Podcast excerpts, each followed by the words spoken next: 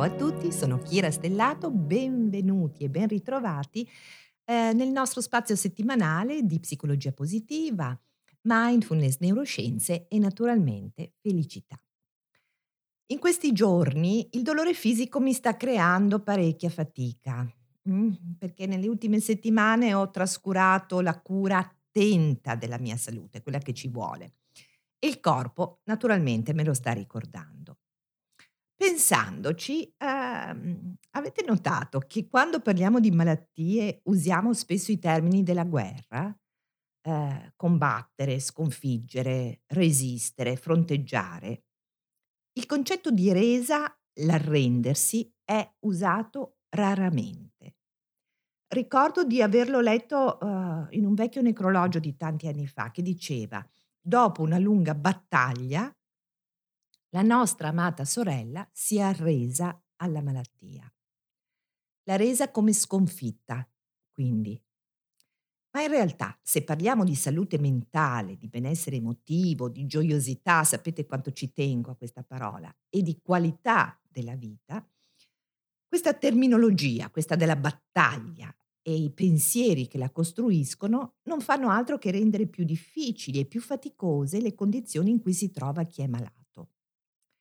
Perché imparare ad essere ammalato non significa, ripeto, non significa diventare indifferente e neppure passivo.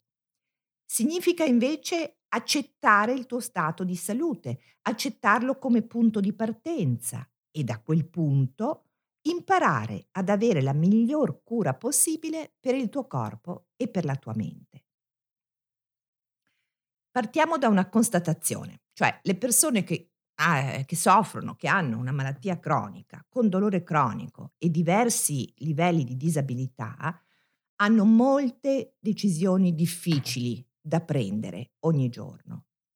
Io mi ricordo avevo fatto una lista di cento cose che avrei voluto fare prima di morire. Si chiama bucket list, l'avevo fatta ancora quando vivevo negli Stati Uniti. Eh, ed è carina, bucket vuol dire mh, secchio. E quindi è una lista di cose di svariato tipo che noi vorremmo fare nel corso della nostra vita, prima di eh, kick the bucket, cioè di tirare i cracchi, come si dice in americano. A oggi la mia lista si è ridotta dell'ottanta per cento, non perché io abbia fatto eh, tutte quelle cose, l'ottanta per cento delle cose della mia lista, ma semplicemente perché non le posso più fare. Quindi si è ridotta e continua a ridursi. Ma accogliere non significa arrendersi, significa semplicemente rinunciare alla lotta continua dentro la nostra mente. Significa dare inizio al processo di cura, che non vuol dire guarire il corpo, o almeno non sempre guarire si può, ma significa guarire la mente dalla rabbia, dalla sofferenza, dalla sofferenza di desiderare ciò che non si può più avere, del sentirsi ingiustamente attaccati dalla vita che, se invece accogliamo, smette di esserci nemica e torna ad esserci amica.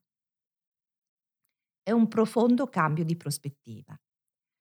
Che se è vero che siamo corpo e mente, è altrettanto vero che la sofferenza del corpo non deve essere necessariamente un dolore della mente.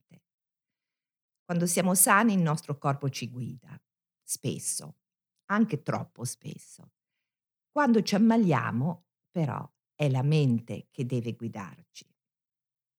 Accogliere la malattia non significa perdere la speranza che un giorno si possa guarire o stare meglio. Significa semplicemente partire e stare qui dove sono, qui dove sei tu. Questo è l'unico punto di partenza possibile. E restare in quel punto ci permette di ampliare il nostro spazio, ci mostra nuove opportunità di cambiamento o di apprezzamento di quello che la vita ci offre. Smettere di combattere porta il sollievo di non dover necessariamente vincere. E va bene anche così. Scrivetemi i vostri punti di vista, le vostre riflessioni. Kira, chiocciola, kirastellato punto com. eh, Condividete se questo post vi è stato utile, se vi è piaciuto. E cercate di vivere al meglio questo momento qui, proprio questo momento unico e irripetibile della vostra vita. Buona vita a tutti. e ci risentiamo la prossima settimana. Ciao!